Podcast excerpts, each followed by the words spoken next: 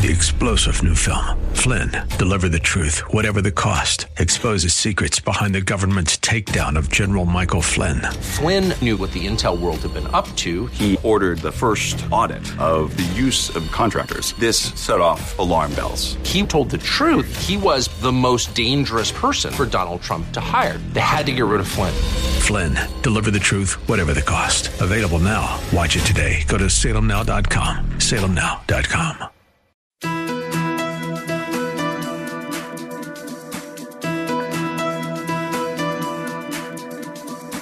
It's time to sit back, relax, and listen to Conversations with Joan. Conversations with Joan will inspire, motivate, and empower you. Live your best life now.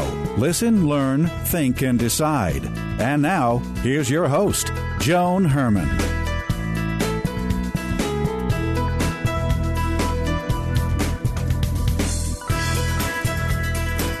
Welcome to Change Your Attitude, Change Your Life's Conversations with Joan. I'm Joan Herman. Thanks for tuning in. Conversations with Joan focuses on topics that are important to your life, from health and wellness to professional development to personal well being. Changemakers join me to share their insights, tips, and strategies so you can thrive and live your best life now. Thank you for taking time for yourself, and thank you for letting us be a part of your life. Now, let's start talking. You may know his story from the popular movie The Rookie that starred Dennis Quaid. Today's guest, Jim Morris, was a high school teacher and baseball coach who wanted to motivate his team. He told the boys, if you win a district championship, I'll go try out for a Major League Baseball team. The bet was born, and with it, so was the rookie. Jim's players won the district championship, and Jim fulfilled his end of the bet. He went to a tryout and threw 12 consecutive 98 mile per hour pitches. Three months later, 35 year old schoolteacher Jim Morris was striking out major league hitters in front of his high school players and family. The movie The Rookie won the ESPY for Sports Film of the Year, and Sports Illustrated voted it one of the five greatest baseball films ever made. Welcome, Jim. Thanks for joining us today. Glad to be here with you, Joan. You know, Jim, your movie, The Rookie, I've always loved it. It's, it's one of my favorites, and I don't think I've ever gotten through that movie with a dry eye. Being a, a professional baseball player was something that you always dreamt about doing, but you settled in as a high school teacher. What was your life like before you became a teacher, and, and did you always want to play professional ball? From the age of five, I wanted to be a professional ball player. I didn't even know that I got paid at that time. I just thought, hey, if I get a hot dog and a Coke, that's cool. and, uh, you know, the movie displays the relationship between my father and myself as being kind of rough. It was actually a lot worse than that. It was more about the kids in the movie than it was about my parents. So uh, early on, I had a rough childhood and was told I wasn't good enough and I would never would be. And, and so I was hard on myself and therefore uh, talked myself out of a lot of dreams when I was younger, including educationally. And so I had to learn at a later age that dreams can come true. You know what's interesting, Jim? Someone had written an article for our, our digital magazine, and in the article, they wrote about how, you know, we spend our entire lives with ourselves. We should be the person we know the best, that we love the most, and yet we look for all of this external validation. And you just spoke about the impact of harsh words. And isn't it interesting how we allow those externals to really dominate who and what we are? Oh, it's amazing. When I look back now, I'm a completely different person uh, than before I coached those kids. Uh, I would let those voices creep in and take over, and and now when I get tired or something, I'll, I'll hear them and I can just go, you know what, that stuff's not true. I know exactly who I am and what I'm doing. But for a lot of us, those words become imprinted on us, and we start to believe. And you know, I tell people in the audiences, you can live up to or down to expectations put upon you. For the first part of my life, I lived down to expectations. This part of my life, I'm trying to live up to expectations. Yeah, Jim, one of the interesting things for me about your story is that you made this bet with these boys.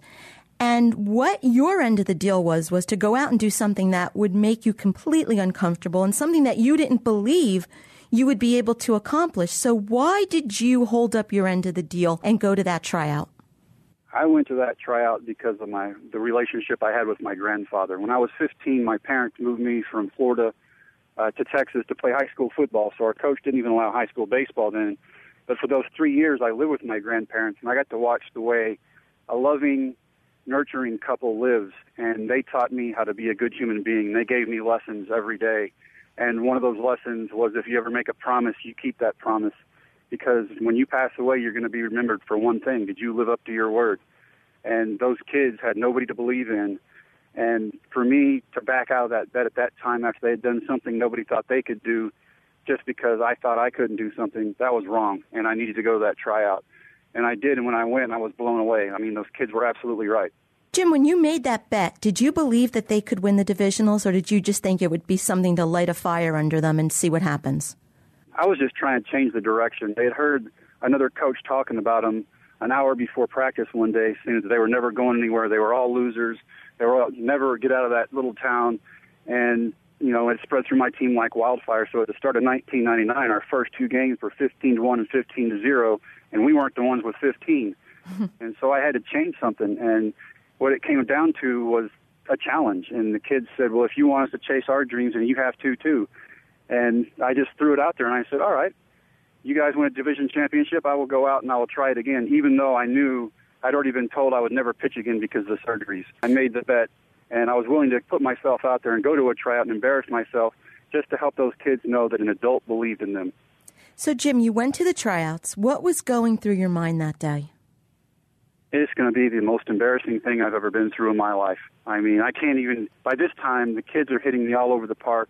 I can't even get high school kids out, and I'm going to a tryout where there's a major league scout, and I'm going to try to impress him. I thought, you know what, I'm going to pitch as quickly as possible, get my kids back in the car, and drive home and try to get away and tell my kids, you know what, I did it, and I was right. But I wasn't right. They were. So, Jim, for somebody who's sitting home right now that wants to try something that truly believes it will be the most embarrassing thing they will ever do in their life, what would you say to that person? Do you want to wake up in 20 years from now and ask yourself, what if? I mean, that is the big question. That was my question when I found out I threw 98. I knew I'd failed all those times before when I was supposed to be young and talented. Now I wasn't supposed to be talented anymore. What would I do if I'd have said no? I never would have found that out. I never would have known. You don't know until you actually get up and try. So don't wake up one day and ask yourself, what if? And I always say to people that really, I've gotten rid of the word failure from my life because when I go out and speak, I tell someone to try it. Because let's say, Jim, you went to this tryout and let's say what you thought was going to happen happened. It was the most embarrassing event or day of your life. So you went home. Would your life be any different than it was the day before? If you didn't try, you would have had that regret for the rest of your life. But if you try and maybe it doesn't work out the way you wanted, how did you fail? I, I mean, that's what I tell people. There's no such thing as failure. It's just um, your life would be exactly as it was before you went to the tryout. So you have to go for something absolutely you had to go for something. If I would not have gone, I would not have known, and maybe those kids would not have found out that they could accomplish whatever they wanted to. Joan, every kid on that team except one, nobody played baseball after high school, but every kid except one got a college degree, owns their own businesses. I have a kid flying helicopters for the Coast Guard, and they have their own families now. And they no, nobody lives in Big Lake anymore. They all live all, across the country, and that is just amazing to me that those kids learned that and I was the person who was able to push them and they pushed me back. You know, we're talking about you going on and becoming a Major League Baseball player and following your dream, but I think what you just said is such a powerful aspect of your story. It's how one man can touch the lives of so many others. And that's what we forget. Every one of us has the power to influence and impact others in such a profound way. And we don't see that, I don't think, often enough we don't see that, and the profound way can go either way, either negative or positive. And once I got the negative stuff out of my life, uh, the positive took over. And because of those kids, now I know anything's possible. So, Jim, you got the call. What was the next step after the tryouts? I signed a minor league contract. I took a pay cut from teaching to play minor league baseball. And, you know, I'm grading science papers in May of 1999. In September of 1999, I'm in the ballpark in Arlington pitching against the Texas Rangers uh, because of a group of high school kids. How long did you play in the majors? I played for two years. I came back for a third year. We were getting ready to film the movie. I was going through a, a bad marriage, and I went home. My son called me during spring training with the Dodgers and said, Dad, when are you coming home? An hour later, I was in my car with everything packed, and I was on my way home. I went home and got my kids, and we went to the movie set. So you got this call that they were going to film this movie with Dennis Quaid playing you. How did that feel? I mean, was this surreal? Did you even think that this was a possibility? Uh, it was it's still it's still surreal. You know, there were there were points when I look back now, like the time, the day that Dennis signed the contract, I went over to his house in Brentwood, and we played catch in his front yard. I mean, you look back at stuff like that, and you're like, did I do that? I mean, this guy's made 60 movies. I'm playing catch with him in his front yard. Are you kidding me? And so, yeah, it's been surreal. I mean, it's still surreal if you sit back and think about it. Was his portrayal of you accurate? Did he really get a sense for what you were going through at that time? Everybody seems to think so. So, yes, ma'am, he did. What do you say to someone who says that he or she is too old or not talented enough or has a million excuses that they've developed? And age is usually one that most people use when they want to follow a new dream. So, what do you say about that age factor? Age doesn't matter. I've had people come up to me in different venues around the world telling me that they've seen my movie or they've heard me speak at one point and they've come back to tell me that they've changed their lives. I had one lady come up and she was a waitress uh, who had served this breakfast, professional breakfast deal I did in California. And she waited till everybody was gone. She came up to me crying, hugging me. And she goes, I went through a divorce the year your movie came out. I watched it. I graduated medical school last month, and this is my last week to work here, and I got to see you and tell you thank you you were given a second chance in life, and, and we've been talking about it. You grabbed it, and, and we've been discussing how important it is for people to go out and follow their dreams. But what about the person that really feels like they've been on the wrong path? They've just made such a mess of their life, and they're trying to get a second chance. What do you say to someone about second chances? Second chances are always possible. I mean, for me, it was a third, fourth, and a fifth chance that finally took hold, and it was a group of kids who pointed that out to me. Uh, there's never a reason to give up, even when things look overwhelming and obstacles get in your way. Don't let things stand in your way. You sit back for a little bit, you make a plan, and you go after that plan. And that's what I tell the kids I teach baseball lessons to today. You make a plan, you stay with the plan, and you work your plan. And then you go after it and you see what happens. If it works out, great. If it doesn't, that's fine too, because at least you know that venue is closed off, but it may open up the door to something else you didn't even know was there. Jim, you're a motivational speaker and you go out and you talk to groups all over the world. And what are some of the steps that you teach people to really focus on a new direction or a path, getting from point A to point B in their life? I think the most important lessons are the ones that my grandfather taught me uh, family, uh, faith, and taking care of other people before yourself. And I think if you give back, then you're going to receive tenfold in return for that. And you know, I can't say it any more justly than this. I got that from those high school kids. When I gave them everything I had, they gave me everything they had. And so the lessons that I take, the number one lesson would be from my grandfather remember who you are and where you came from, and go from there. In the beginning of the interview, you spoke about the difficult relationship you had with your father. Was it easy to forgive him? And if you were able to, did it free you? Absolutely, it freed me, and it took me a long time to come to that point. But I had I have had to learn to forgive him for me, uh, not forgive him for him, but forgive him for me, so that I could move on with my life. Uh, we still don't get along. We still don't talk. He's missed his grandkids grow up, but I did forgive him, and it was for myself. He just chose not to be a part of their lives. If someone's sitting home right now going through a difficult family situation, what would be your advice to that person to make the first step to change those dynamics? Uh, be introspective. Look at yourself and see what there is about yourself that could be wrong or not be wrong, and take an inventory of the positives and negatives of the relationship. And you just got to move on from there. If that doesn't work, then you get professional help. Um, I'm not afraid to say that I had to do that. And it worked. You know what? Those negative feelings are gone, and I can look at my life in a whole new light, and I see positives everywhere I turn. And never ever give up. Jim, you spoke about how when you were playing ball with Dennis and, and you just couldn't believe that this is the direction your life had taken. What does it feel like, truly feel like to your core, to have been someone that has had the opportunity to live out his dream? Um, I guess it would be wrong if I didn't say it was amazing, but I really don't look at myself in that way. I look at myself as someone who was pushed by a group of kids to do something he didn't think he could do and accomplished it. I attribute my dreams to my kids, my high school kids. the kids supported you through this, did you tell anyone else that you were going to this tryout? I did tell my father. So my son, my dad, my high school kids were the only people that knew. And did everyone support you, or how did your father react? Uh, actually, he was a little bit supportive. He just he goes, "Well, you're old." I said, "I know." so we just kind of went from there and laughed about it and moved on. You know, and I, I asked that question because I know way back when when I was starting this that I had uh, majority of people were behind me, but there was one voice, one person had said that I was making a fool of myself, and throughout the entire process, 99 people can say something positive, but it's that one person that you listen to. So that's why I asked about your father. So he, actually, he did support you in a way, which was that, did that surprise you?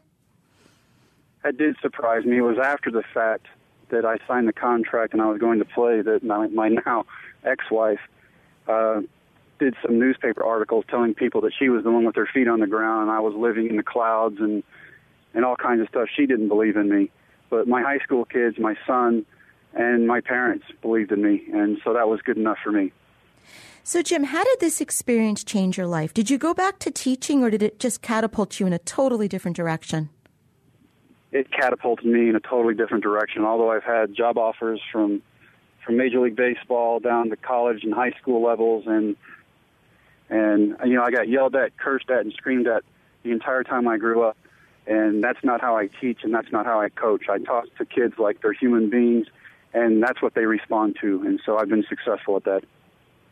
Jim, if we have any kids that are listening to this show, and if they're living in an abusive family situation, what would you say to those kids to give them strength that they can get through such a situation? Maybe where they can seek some help? Uh, your high school or, or your school counselor at first, and just the first thing you have to realize it's not about you. Uh, the problems that are caused between adults is not about the kids ever. It's about the parents. And so if you can get that in your head and you can go find the help, um, there's free psychological advice in almost every city that I know of. Uh, you can go to your school counselor or um, a city counselor and, and talk to somebody, but, but talk to somebody. That's the important thing. Jim, if our listeners would like to get more information about you and your work, where can they go? Uh, JimTheRookieMorris.com. So that's jimtherookiemorris.com. And as always, listeners can visit our website, cyacyl.com. That stands for Change Your Attitude, Change Your Life. While on our site, listen to past shows as podcasts, read the digital magazine, sign up for our mailing list, take part in the book club, and be sure to follow the show on Facebook and Twitter.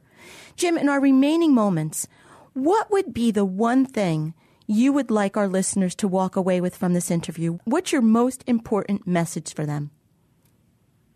Uh, my most important message, I think, is that nothing is impossible if you give it a chance. But if you're going to give it a chance, you've got to give it 100%, 100% of the time. Because you don't want to wake up one day and ask yourself, what if? That is the most important thing. You go for it. If you're going to go for it, go for it. Jim, thank you so much for spending time with us today. As I said in the beginning, this is a very special show for me. It's about dreams. I followed mine, you followed yours, and I hope that there's someone out there listening to us right now that something we've said in this interview would excite and motivate them to move forward with something they want to accomplish in life. So thank you so much for being here with us today. Absolutely, Joan, and congratulations to you. Thanks so much, Jim. It was a pleasure meeting you, and I'd love to have you come back anytime. I appreciate that, Joan, and good luck. This is Conversations with Joan. Stay with us. We'll be right back.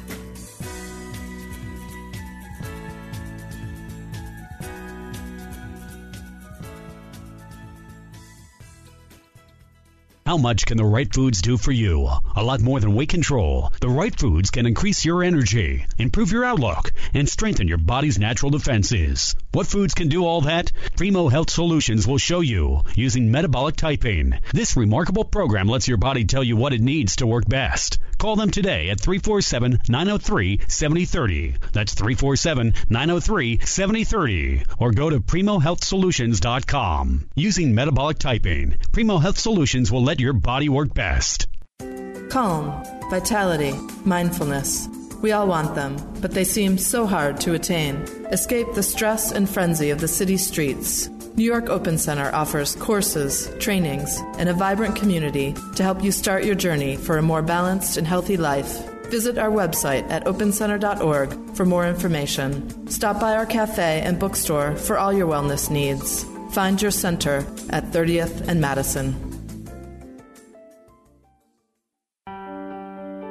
Hi, this is Joan Herman. Did you know that Change Your Attitude, Change Your Life publishes a free monthly digital magazine that can be read online or emailed to your inbox? Every month, nationally recognized leaders in their field provide information to educate, inspire, and motivate you. We believe in a holistic approach to life, incorporating mind, body, and spirit. Check out a copy of 24 7 magazine, visit CYACYL.com, and be sure to tell your friends.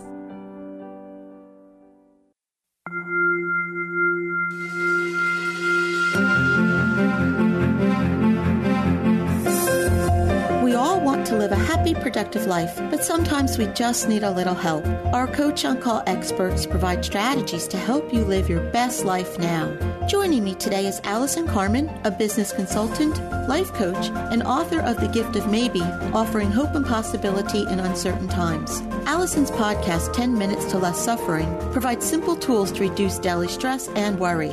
Allison is here today to discuss why expectations can be a source of suffering. Welcome, Allison. Thanks for joining us. Thank you so much for having me, Joan. Allison, when we expect things to happen and they don't, we can feel disappointed. And, and I know this firsthand. I'm someone who really does expect a lot from other people.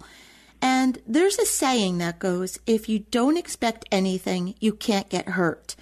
Do you believe the expectations that we hold can have a negative impact on how we live our life? Absolutely. I mean, when you think about it, expectations are our way to deal with uncertainty because deep down, a lot of us are afraid that we're not okay. So we write stories about what needs to happen for us to feel safe. And that's what expectations are. We hold them and they make us feel safe, but they're really just a story. And the trickiest thing about expectations is we don't realize it. We think that expectations are making us feel better, but really they create so much dissatisfaction in our lives. And I can even just remember a few weeks back, I took my parents to a my favorite Japanese restaurant, and I was so excited. And the minute we walked in, my mother looked around, and the place was a little shabby, and she didn't like where she was sitting. And because it wasn't what she expected, because she thought to herself, "Oh, Allison's taking me to her favorite restaurant," because it didn't look the way that she thought it was going to look, and because the table wasn't where she thought it was going to be, the dissatisfaction kicked in.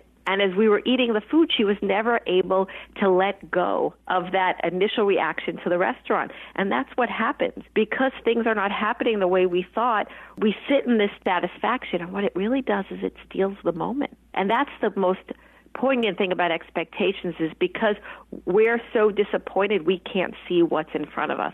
There could be a miracle happening in front of us and we wouldn't know it. And it's interesting if you speak to people who have had great loss in their lives. They're, they're very interesting because they see how their expectations stole that moment. And they have these feelings if I could just go back and do it again. And we don't want to live like that. The best way to live is to free ourselves and to come into each moment and allow ourselves to see the miracle of the moment. And that's present living. And present living is poignant living, it's deep living. And then when we let go of those expectations, we can have an expansive view of all that's happening in our lives.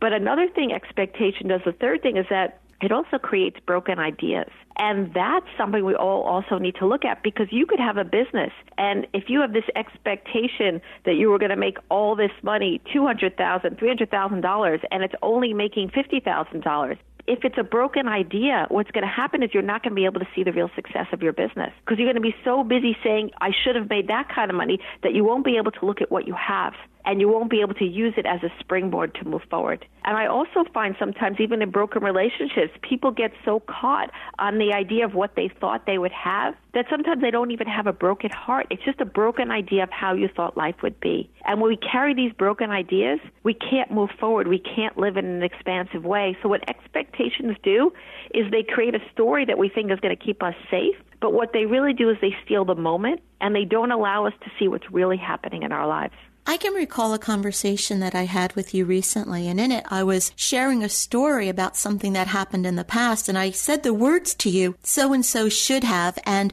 before I even finished the sentence, you stopped me and you said, get rid of the should. So, how can we learn to expect less? Do you have a technique that you can offer to help us?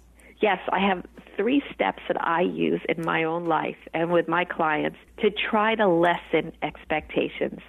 And the first one is always awareness. And I find that if I'm aware of my expectations, I'm able to let them go. Because if you think about it, if you could start every day and say, I'm not going to expect anything today. I'm not going to expect what this restaurant's going to be like.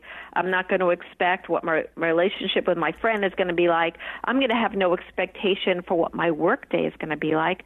We're not going to constantly be disappointed because we're going to say, I'm just going to be open. I don't know what's going to happen. And it's not like you're giving up your likes and your dislikes, but because you lessen those expectations, you're going to be so present that whatever comes your way, you're going to enjoy and you're going to be open, but you're also going to see so many more possibilities in your life because you don't realize expectations shut us down. It's a limited view of all that can be. And the minute we let it go, we are so available for new possibilities.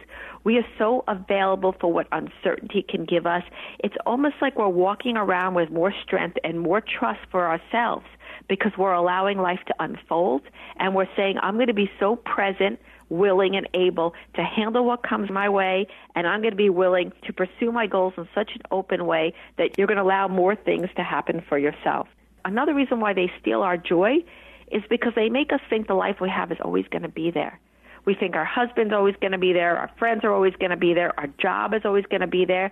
And so we stop seeing the miracles because we think life is always going to be a certain way. And I don't say this to upset people, I say it that it's so sacred every moment of our lives. So if we're able to see the sacredness and let go of how we think it's always going to be, that's when the preciousness comes in. That's when we notice the flowers, we notice the trees, we feel the love that we share with someone because it's so precious because we don't know how long it'll be there and if it'll always be there. So it's not that we live in more fear, but we live in more gratitude and appreciation. And I also just want to go back to this idea of broken ideas that the expectation makes us hold on to things in our lives that are really not working. And that's what I call the broken idea. It's that we're so sure our lives should have been a certain way that we can't let it go and see what it is today.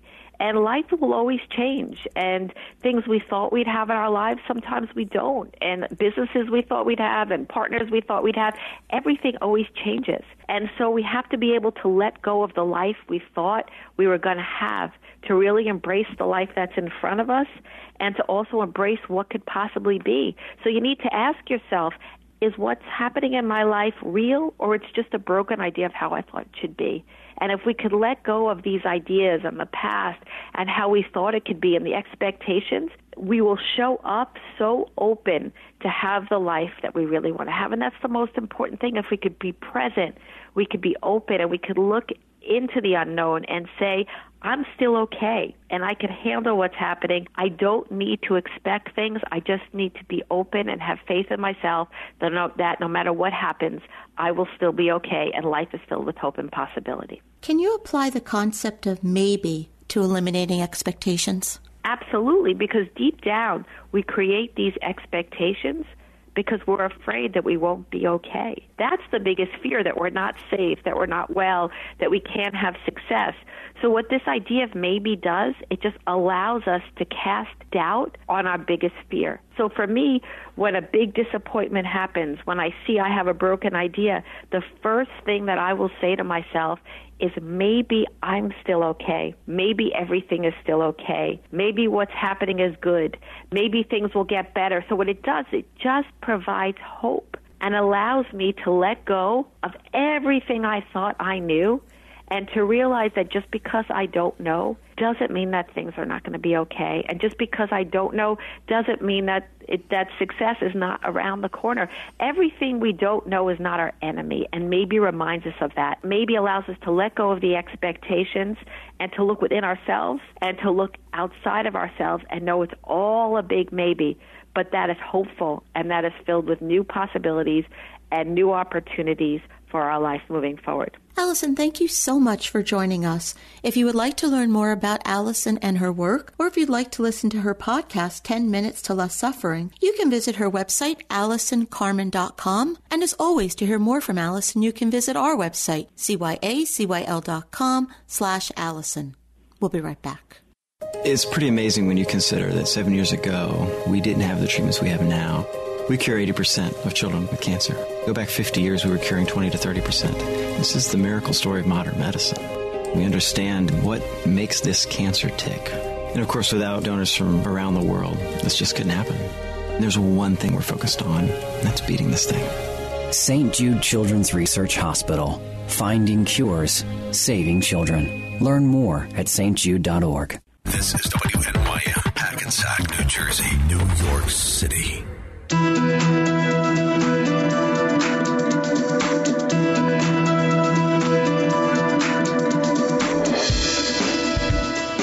to Conversations with Joan. I'm Joan Herman. Thanks for staying with us. According to today's guest, Valerie Burton, despite having better jobs, better education, more money, and more choices than ever before, today's women are actually less happy than women 40 years ago. Valerie is a frequent media contributor who has appeared in and on The Today Show, CNN, Fox News, Dr. Oz, Oprah, and the Los Angeles Times. Welcome, Valerie. Thanks for joining us today. Oh, thanks for having me.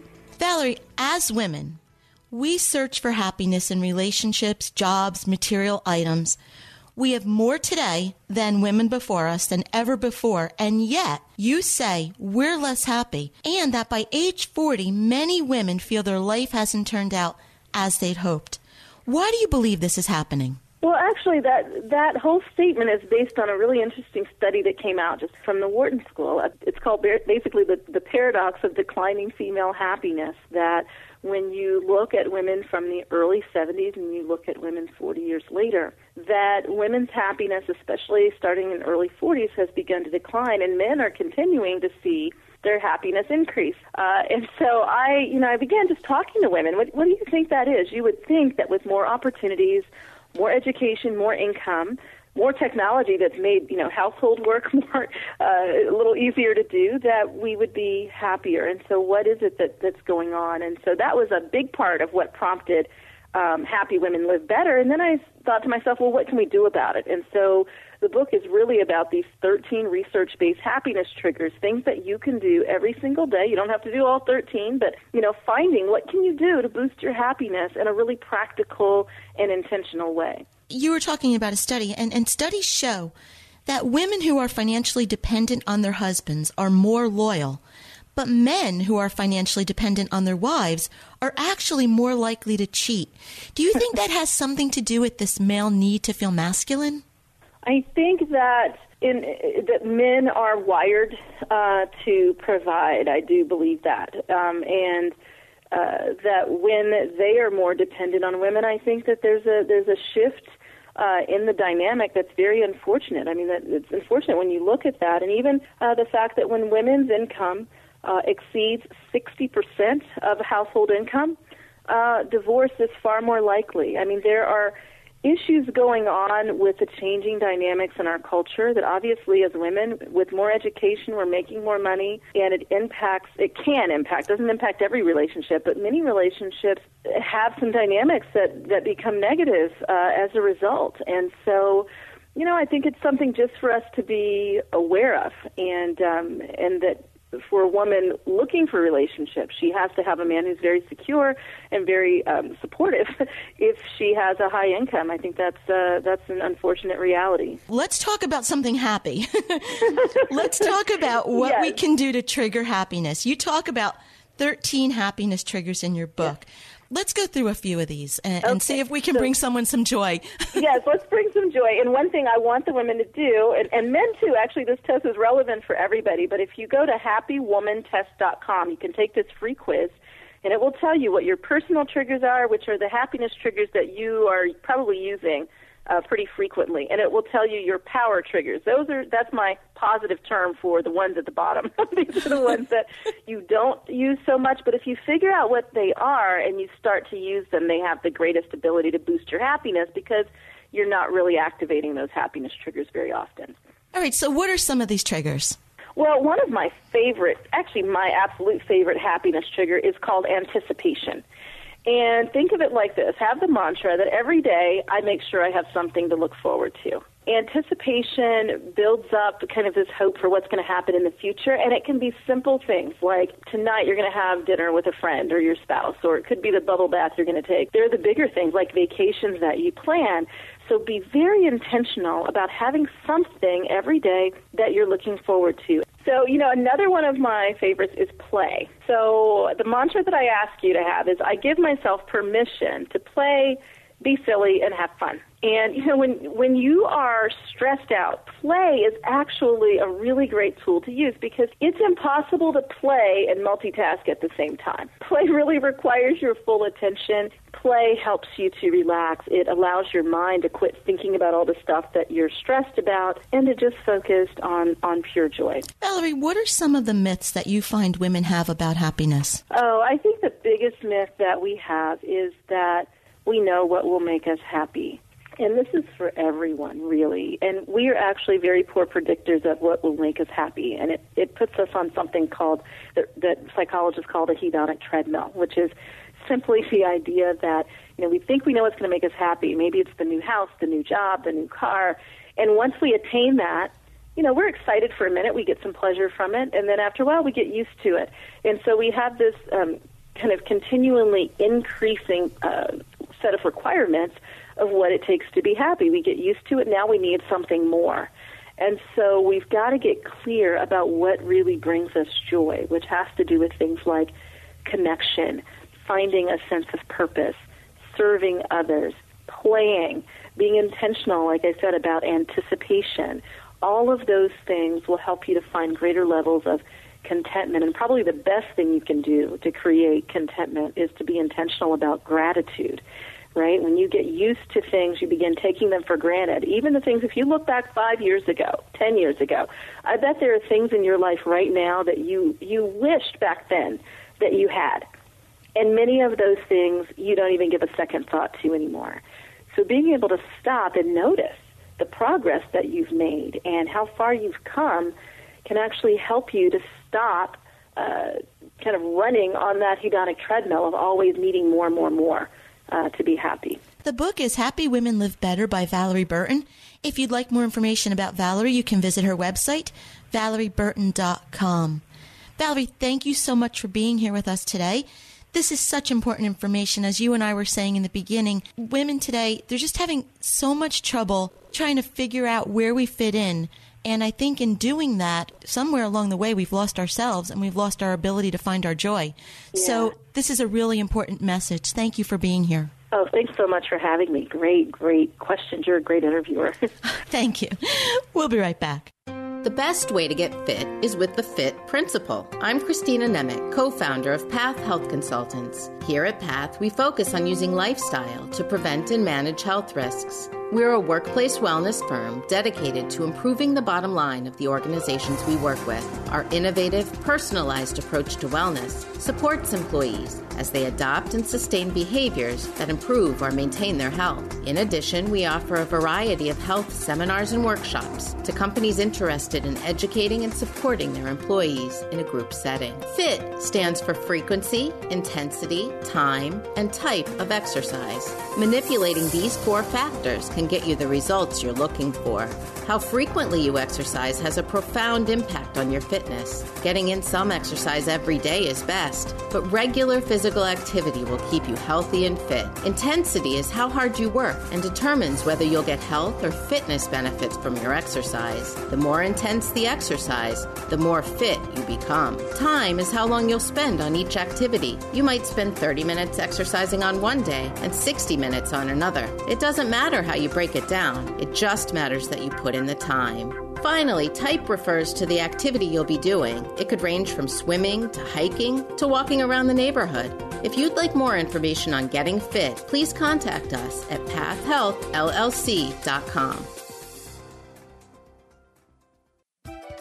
Do you hear yourself saying too many negative statements? Do you feel it's time to make a change and create a positive mindset? Hypnosis can help the positivity in you come out. Hi, I'm Mary Battaglia, and I'm a certified clinical hypnosis practitioner in Oradell, New Jersey. Every morning, reboot the mind by clearing the thoughts with self hypnosis or meditation. It takes work on your part, so if you hear yourself saying negative statements, being judgmental of others, then stop and delete the thoughts and reframe them into positive ones. In hypnosis, we look to where the negativity is coming from within and find out why and what it needs to be removed. With hypnosis, you become more aware of what you are saying so you can easily change and create the new habit of a positive mindset. I'm Mary Battaglia, a certified clinical hypnosis practitioner, and you can find out more information at metrohypnosiscenter.com.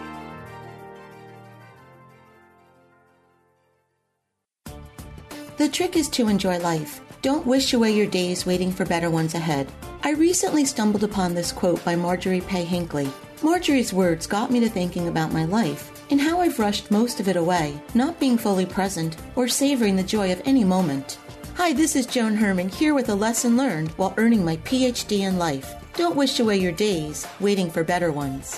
When I was a teenager, I couldn't wait to grow up so I could drink or go to college or even get married. When my children were infants and toddlers, I muddled through most days in anticipation of the evening when they would go to sleep, and I thought about when they would be older and more self sufficient. When I was the caregiver for my parents, I struggled through those years frazzled and exhausted. When I held job positions that were unfulfilling, I wished for the day that I would find employment that made me happy. Looking back, I can't recall one period in my life in which I wasn't looking ahead to something different or better. The sad thing is that it took tremendous loss to wake me up. The loss of my marriage, the deaths of my parents and siblings, my children growing up and moving on with their lives. Now, I strive to live in the present moment. All those quotes about leaving the past behind and not worrying about the future are so true. When you live in the past or try to anticipate the future, you miss the here and now. So, what can you do? When you're dealing with a challenge, look for the positive and learn from the experience. If you're caring for a sick loved one, treasure every minute because I promise you one day you would give anything to nurse that person again. If your children are driving you crazy, remember that sooner than you'll like, they will be moving out and starting their own lives.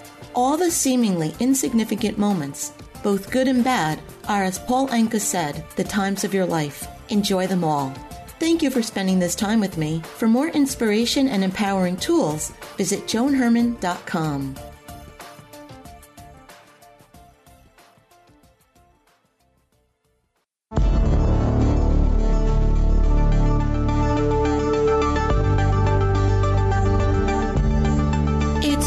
To Your Health. Joining me today is Dr. Lorraine Maita, a functional and integrative medicine physician who practices anti aging medicine, executive health, hormone replacement therapy, and weight management. She's the author of Vibrance for Life How to Live Younger and Healthier. Dr. Maita is here today to discuss the effects of insulin. Welcome, Dr. Maita. Thanks for joining us. Thank you so much for having me, Joan. Dr. Maita, I know that insulin is used to control diabetes. However, I'm hearing that in non diabetics it can be a problem and lead to weight gain. Can you tell us more about this? Absolutely. Well, you're right. Insulin is used to drive sugar or glucose into the cells to be burned as fuel. But whatever is not burned, insulin will signal the cells to store that unused, unburned glucose as fat. And fat cells release chemical substances called cytokines. Cytokines signal inflammation. And the more you eat sugar and processed carbohydrates and starchy foods and alcohol, if there's an excess and you don't burn it, the more insulin you're going to make to drive that stuff into your cells to be burned, and what's not burned is going to be stored in fat. And it has to get the sugar out of your bloodstream. That's why it's stored as fat, because sugar in your bloodstream, too much of it is going to bind to protein all over your body. So, Dr. Maita, most people get their annual physicals and they get their sugar checked. And if it's in a normal range, does that mean that they don't have to worry about being insulin resistant? Not at all, Joan. I see people every day and I measure fasting insulin in almost all of my patients. And I see people with normal to sort of high normal blood sugars, and it's often overlooked. But then when I look at their insulin, if it's high, they they have problems, and almost everyone who has high insulin has some kind of issue, whether it's weight, fertility, polycystic ovarian syndrome. Some have outright diabetes. Some have just dysregulated sugar. But it's a problem. And the number one problem of being insulin resistant is weight gain and obesity. That leads to chronic inflammation. Like we said, they release the, the cytokines, and it becomes a vicious cycle. The more insulin you make, the more you need to get the same effect. And it's just like alcohol is to an alcoholic. You need more and more and more, and it's just not doing its job. Understand that inflammation is the root cause of almost every illness. Everything from allergies, arthritis, asthma, autoimmune disorders, cardiovascular disease like high blood pressure, diabetes, cancer, and you know, you name it, anything with an itis, it's inflammation and it's going to cause big problems. And the other major problem with insulin resistance is the it's what's called metabolic syndrome, and that's a constellation of symptoms uh, and issues: high blood pressure, high blood sugar, high triglycerides, increased waist circumference, and fat gets stored in all your organs, like your your pancreas and your liver, and you get non-fatty, non-alcoholic fatty liver disease. So your liver detoxifies things, and if it's filled with fat, it's not going to work well. And if your pancreas is filled with fat, over time, it's not going to work very well as either. And these are organs that are essential for your health. And another less well-known disorder that's root causes is high insulin and insulin resistance is polycystic ovarian syndrome. Women don't ovulate. They can't make progesterone. They gain weight, they make too much testosterone, they get hair on their bodies, they lose hair on their head, and they can't get pregnant. I'm seeing more and more of that, and it's all rooted in insulin resistance. So, doctor, these consequences sound serious. Is there anything that we can do about this to prevent it? Absolutely, Joan. You know, there's so many gradations of these disorders. So, first and foremost, you measure because if you don't measure, you don't know you have it. Low glycemic diets are the best for people who have high insulin, and that means, you know, how fast does your body absorb sugar? So, you don't want processed foods or sugary foods. You want to make sure you avoid these and you know, starches or sugar. So a low carbohydrate, low glycemic diet is good. And vegetables are wonderful, protein is wonderful. Uh, if you're overweight, sometimes I do a whole metabolic reset where I limit the carbs and I limit the processed carbs and the simple carbs and I limit fat. And that can turn around insulin resistance like crazy. It's it's amazing to see somebody drop from 30 to 7 in, you know, just, you know, a few short weeks. The other major factor is exercise because you want to burn all that glucose. You want to make your cells more responsive and less resistant to the in- insulin. So the diet, the exercise, and then supplements like fish oil, alpha lipoic acid, berberine, chromium, vanadium, and even cinnamon can be helpful. But be careful if you use cinnamon on your food because you want to use the Ceylon cinnamon, C E Y L O N. This is the cinnamon that works better. The common cinnamon that's sold on the shelf, unless it says Ceylon, is usually cassia. And cassia can contain high levels of coumarin, which is um, a natural ingredient that, when eaten in large amounts, it can cause some liver toxicity that's reversible when you stop it. So there are a group of individuals that are sensitive to it, and I would always look for Ceylon cinnamon. Dr. Maita, thank you so much for joining us. We'll be right back. When you're having a conversation in relationship and it's somewhat controversial, you probably want to be heard and be right. Quite often that's what we want. And so we're maybe a little defensive, but is that right? Or do we want a result? The result being we'd like to get along. Hi, I'm Lindsay Levinson, Quality for Life Coaching. And they are two different things getting along versus being heard and being right. See, because being heard and right is our defense, then that connects to our ego. But ego's not really going to get you that far. If you want a result, then you're going to want to work with humility and truth. So if you've got a difference of opinion, I mean, for me, I'll quickly look for a reason to say I'm sorry. And it has to be true. If I don't know what I've done yet, then I will say, I'm sorry you're hurting. I've done something wrong here because you're hurting. But let's talk further so we can figure this out. And you don't want to talk at someone by saying, you this and you that because people just shut their ears. You want to use words like we and use words like experience. I'm having this I know your experience is different. There isn't a right or wrong, there's just different experiences going on here. So we just need to talk it through and land somewhere that feels really good for both of us. So you want to do a lot of that non heated conversation so that you can both feel good, but nobody is charging at another person. It's not being heard and right. It's just working toward the positive result. Lindsay Levinson, qualityforlifecoaching.com. Look me up. I'd love to talk to you, help you in any way I might be able to. When thinking about selling your home, many sellers start preparing by fixing and even updating different parts of their home. Although sometimes this may be important to get a higher sale price for your home, sometimes sellers go a little too over the top and end up spending more money and time than needed. Hi, my name is Danielle Grosso, a real estate agent here with some advice about home improvements in preparation for selling. According to House Logic, the four home improvements that created the highest return on investment were upgrading the landscaping with bright shrubs or trees, a flagstone walkway, planters or more, installing a new roof if your roof is on the last leg of its life, refinishing your current hardwood floors, or even adding new hardwood floors, or adding an outdoor patio or outdoor deck. Try walking through your home as a buyer and imagine what they would think as they were touring your home. Then make your list of improvements from there. A local realtor would be happy to help you and provide their advice as well. If you have further questions about this or real estate in general, please feel free to contact me at any time at danielle-grosso.com.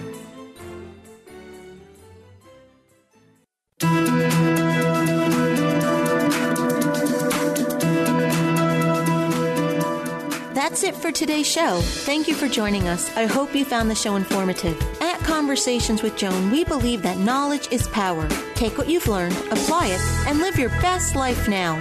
Remember that the information provided are the opinions of our guests and should never replace the advice of a professional who knows your personal situation. If you'd like more information, visit our website, cyacyl.com. That stands for Change Your Attitude, Change Your Life. While on the site, listen to past shows on demand, read our digital magazine, take part in the book club, check out our team, and be sure to follow the show on social media. Until next time, this is Joan Herman. Thanks for tuning in.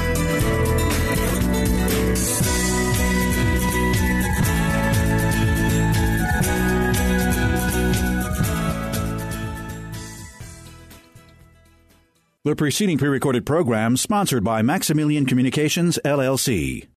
Three star general Michael J. Flynn, head of the Pentagon Intelligence Agency, knew all the government's dirty secrets. He was one of the most respected generals in the military. Flynn knew what the intel world had been up to. He understood its funding. He ordered the first audit of the use of contractors. This set off alarm bells. The explosive new documentary, Flynn, Deliver the Truth, Whatever the Cost, uncovers the facts behind this scandal. Flynn told the truth. He was the most dangerous person for Donald Trump to hire. I find out the worst enemy that I'm going to face in my life is right here in America. They took my assessment and they wanted me to change it. And I was like, I'm not changing it. They had to get rid of Flynn. With in depth interviews, archival footage, and never before seen personal records of the man behind the headlines. I just felt like I was drowning. Flynn, deliver the truth, whatever the cost. Available now. Watch it today. Go to salemnow.com. Salemnow.com.